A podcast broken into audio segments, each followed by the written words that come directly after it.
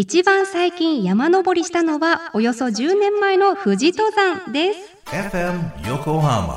84.7 Alpha Link presents Radio Link Radio Link with DJ Chizuru Kobayashi 小林千鶴がお送りしています FM 横浜アルファリンク presents Radio Linkここからは物流モノシリンクのお時間です。知ると誰かに話したくなる物流業界のいろんなトピックスを深掘りしていきます。今回は山小屋に食料などを運ぶお仕事牧歌にモノシリンク。牧歌は漢字で歩くに荷物のにと書きます。山登りをしていらっしゃる方はご存知の方もいるかもしれませんね。ではゲストに牧歌としてのお仕事はもちろん山に登る業務全般を請け負う株式会社山屋の代表秋元正弘さんをお迎えしました。よろしくお願いします。こんにちは。山屋の秋元です。本日はよろしくお願いします。あのもう会った瞬間からこちらまで笑顔になっちゃうぐらい笑顔が素敵。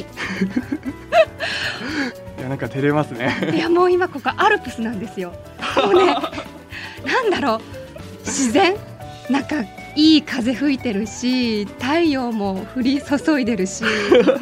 自然のなんだろう恵みを存分に受けてるんだろうなっていうオーラがすごく出てます。いやありがとうございます。あの日本の山で美味しい空気をたくさん吸って生きてきたんでまあその雰囲気がちょっとでも伝われば嬉しいですね。歩く空気清浄機。歩く清浄機。これからじゃあいろいろとねお話伺っていきたいんですけれどもまず改めて秋元さんのプロフィール簡単にご紹介させていただきます。1991年静岡県沼津市生まれの秋元さん中学を卒業後科学者を志して沼津高専物質工学科に入学。その在学時に長野県の木曽駒ヶ岳の登山で山に目覚めましてその後信州大学農学部森林科学科に編入し日本各地の山について学ばれます。大学卒業後は木材の会社に就職するも間もなく退社し山に関する様々な仕事を経験するために個人で活動を続けていらっしゃいまして2021年株式会社山屋を設立されました。あの今読んでいて2021年って2年前はい。あの秋元さんが30歳になるお年はい。に会社設立ってお若くしてその勇気と決断力それこそコロナ社会の中はい。すごいなと思ってどうしてそのタイミングで会社作ろうってなったんですか？ああそうですね、うんうん。えっと理由は一番こうお仕事がありがたいことでたくさんいただけるようになってきて、うん。あの世の中コロナだったんですけど山の中の仕事はそもそもあの人にほとんど会わない仕事が自分たちは多かったので、仕事がが徐々に増えていってそれで、まあ、世の中のタイミングとはちょっとずれてましたけどもうここで会社を設立してもっとお仕事をさせていただきたいなと思ってました。ある意味こう先読みして先回りして。そうですかね。今はそうですね、さらにお仕事いただけるようになったので、うんうんうんうん。あの時、はい、会社設立に踏み切ってよかったなと思ってますね。あの今回このテーマを取り上げたのも実は以前の放送でリスナーさんから山小屋には一体誰が荷物運んでるのっていうメールをいただきまして、はい。まあ、スタッフが調査したところその牧歌という職業があることを知りまして今回、はい。秋元さんを今日こうやってゲストにお迎えしているんですけれどもありがとうございます。牧歌とは具体的にどんなお仕事なのか改めて教えてください。はい。牧歌とは聞き慣れない言葉かもしれないんですが、ええええ山で荷物をこう担いで運ぶ仕事全般を指してます。また山で荷物を担ぐ人そのものを牧歌牧歌さんと呼んだりすることもありますね。うーん。え日本で何人ぐらいいらっしゃるんですかね？と正確な人数は分かってないんですけど専業で牧歌をしてる方はもしかしたら100人はいないかもしれなくてあのお世話になってる人とか仕事仲間合わせて副業も含めるとまあでも200人はいないんじゃないかなと思います。貴重な存在。ただ今お話しした通り山で荷物を担ぐ行為そのものを牧歌と呼んでいるので、実は私は牧歌だと思ってなくても牧歌をしている方はいっぱいいると思ってて。なるほどどね、はい。無意識で。無意識で勃化してる方いると思うんですよ。そのあたりが自分が会社にした理由でもあり今後もっとあのお仕事いただくヒントにもなるんじゃないかなと思って日頃から考えるところなんですよね。実は。皆さん勃化なんじゃないかっていう、えー気づいてないけど。はい。でもそんな中で会社を設立されてはい。お仕事としてされているっていう方ですけれども、はい、その秋元さんの周りって、はい。女性の方もいらっしゃいますか、はい、女性もはいいまして、うんうんうん。我々と同じように荷物を運んでます。で少なくとも10名は今も今日も担いでる人いますし身の回りにいてなので他の山小屋関係とか山仕事関係で勃化してる人はもっといると思います。うーん。あの勤務体系とかっていうのはじゃあはい。まだフリーなところもある感じですかね？そうですね。山小屋で働いている方は所属してると思うんですけどあの自分たちは日本各地であの自営業フリーランスとして山仕事を行っている人がチームを組む組織なので自分たちはフリーでやってますね。業務に合わせて仕事を受けてやってます具体的にどんなものを担ぐことが多いですか、そうですね。えっと30キロ40キロ超えてくるような例えば建設の材料とか調査の機材とかもそうですし例えば道を作るとなった時にうん。コンクリートの材料を運ぶこともありますしえー。あと山の上のあの登山道とかイメージしていただくと、はいはいはい。木道だったりありますね。あと石畳の階段だったありるある。するところであの車で行けなかったりヘリコプターがこう着陸できないともう人力で運ぶしかないのでそういった時には僕らがこの可能な安全な範囲で背負える荷物を何回もこう往復して運んでその後あの作業員さんとか建設事業者さんが入って工事をするような形になってますね。めちゃくちゃアナログなんですね。アナログですというかアナログでしかできないところでお声がかかるということになってますうね。いやらしい話あれですよね。あの賃金というか、はい。ものによって全然変わってくる。はい。ものによって全く変わってしまって、あと運ぶもの自体が本当100万円とか数百万円超えるような貴重な材料とか機械とかいうこともあって、そうすると運ぶのももちろん料金が上がったりしますし、ええええあとそもそも重いとダイレクトに料金は上がって、ただあの、まあ一般的な作業員さんとか調査員技術者さんの1日の単価と似たような値段で我々もあの山岳の一応技師といいますか、あの技術を持った人間として入らせていただくので、まあそうですね、あの、そこはあのお仕事として続けさせてもらえる予算でいつもやってますね。さすがです。あのー秋元さんがその勃化をされようと思ったきっかけはい。何だったんですか？僕家のきっかけはですね、あの、うんうん気づいたらもう背負ってたんですよ。気づいた。かっこいい。いやいや、かっこよくはないんですけどい、やいやいやいや日本背負ってますよ。いやいや、全く。ああの、大学の頃に、アルプスの植物の調査をしてたんですよ。植物の調査をしててその時に、まあ、調査する機材ですとか山の上に泊まりながらあの調べるにあたってその大学の先生の指示のもとであの自分以外の調査を手伝ってくれる方とか先生とかの荷物だったり食料をもうあのしょいこと言われるこうフレームがあるあのリュックザックとは違うフレームがある背負うこう道具を背負ってそれにたくさん荷物を積んでテクテク山に登っててなんかこう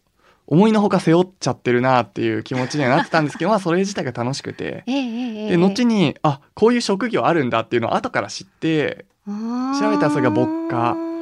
で尾瀬国立公園の尾瀬にはその牧歌が伝統的に残っていて専門でやられてる方もいますしあのいろんなところで牧歌が仕事としてこう脈々と続いてるんだっていうのを後から知って知らず知らずのうちに受け継いでいたっていう状態だったんですね。そうですねいつの間にか背負ってましたね。そうなんだ。あの先ほど最初にもお伝えしたんですけど、はいこの今回秋元さんを呼ぶきっかけになったリスナーさんからのメッセージ、さらに富士山の山小屋で売っているものって誰が運んでるんですかっていうのがあったんですけど、それがまさに牧歌さん？えっとそれはまた違う、富士山も牧歌さんが運んでる場合もあるんですけ場ど合もある。はい今は山小屋の方と連携している運搬を担っている専門の方がいて、あの私も仕事で初めてあのお知り合いになれたんですけど、あのキャタピラ社あーあのいわゆる、はい。なんだろうなこうベルトコンベヤーみたいな車輪というかなってる悪路を走れる車、はい、特殊な山道を走れる特殊な車両で運んでいたりとかあの単発だったり緊急で運ぶものはもうガイドさんやそれこそ牧歌山小屋のスタッフがあの背負って運んでることもあってあのかつてはその人力で背負って富士山に登る方を合力強い力と書いて合力と呼ばれる方々がやっぱそこにはいて、あの冬もその合力として冬の富士山の観測所気象観測所に、あの人力で荷物を運んでいたと言われてます。で自分の山仕事を教えてくれた先輩もまだその一人でいてええ。その頃の話聞くとすごい痺れますね。私もプライベートであのはい。剣神ね、あの富士山の行ったんですけど、はい。かなり大変で それで自分の荷物だけでも精一杯なのに、はい。そういったお仕事の何十キロっていうものを背負いながら歩いていくんですもんね。そうですよね。昔だとそれ冬の富士山であのピッケルとかアイゼンも持ちながら登られてたという話なんで、えー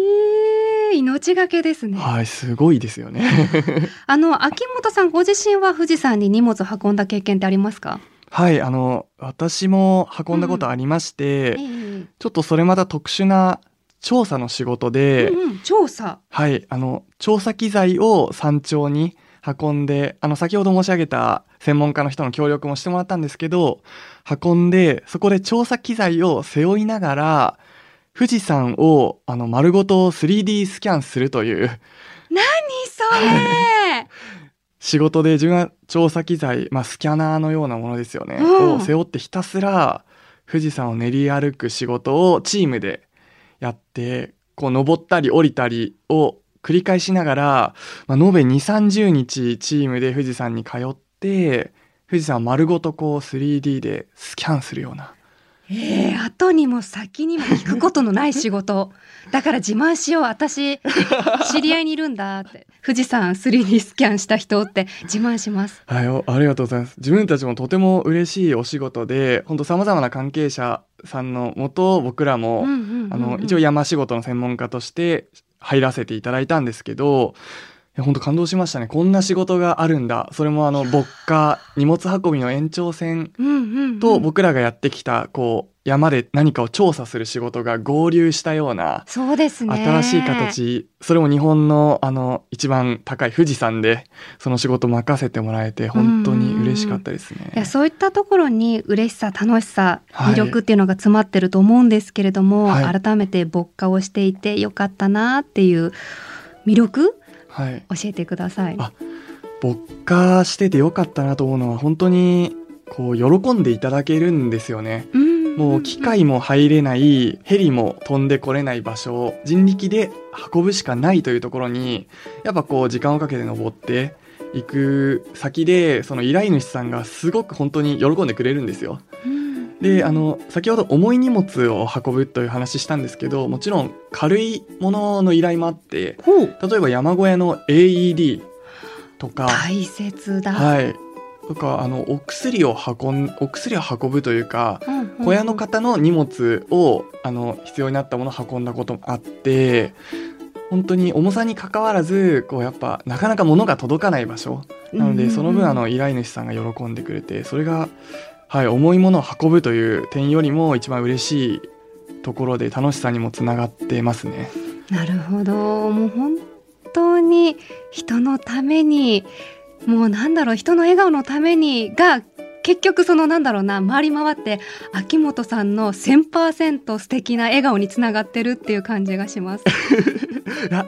でもそもそもは自分たちが背負って山に登ってること自体が好きでやってたんでうん。頼まれなくてもこうライフワークワークですらないですよね。うん自分の楽しみのために荷物を背負って山に登ってたんで、まあ、余計に嬉しいんですよね。結果誰かの役に立てたりするとそれが目的ではないんですけど嬉しいっていう二重に嬉しくて輝いてます。もう来週も引き続き、今回はね、秋元さんのプロフィールや牧歌のお仕事を中心に伺いましたけれども、秋元さんの会社山屋さんでは、まあ、山に登る業務全般を受けようということでね、調査のお話も今日伺いましたが、改めてもっともっと詳しく伺っていきたいと思いますので来週もぜひお付き合いください。よろしくお願いします。よろしくお願いします。そして今回もありがとうございました。ありがとうございました。ということで今回の物流モノシリンクは山のお仕事牧歌の話題をお届けしました。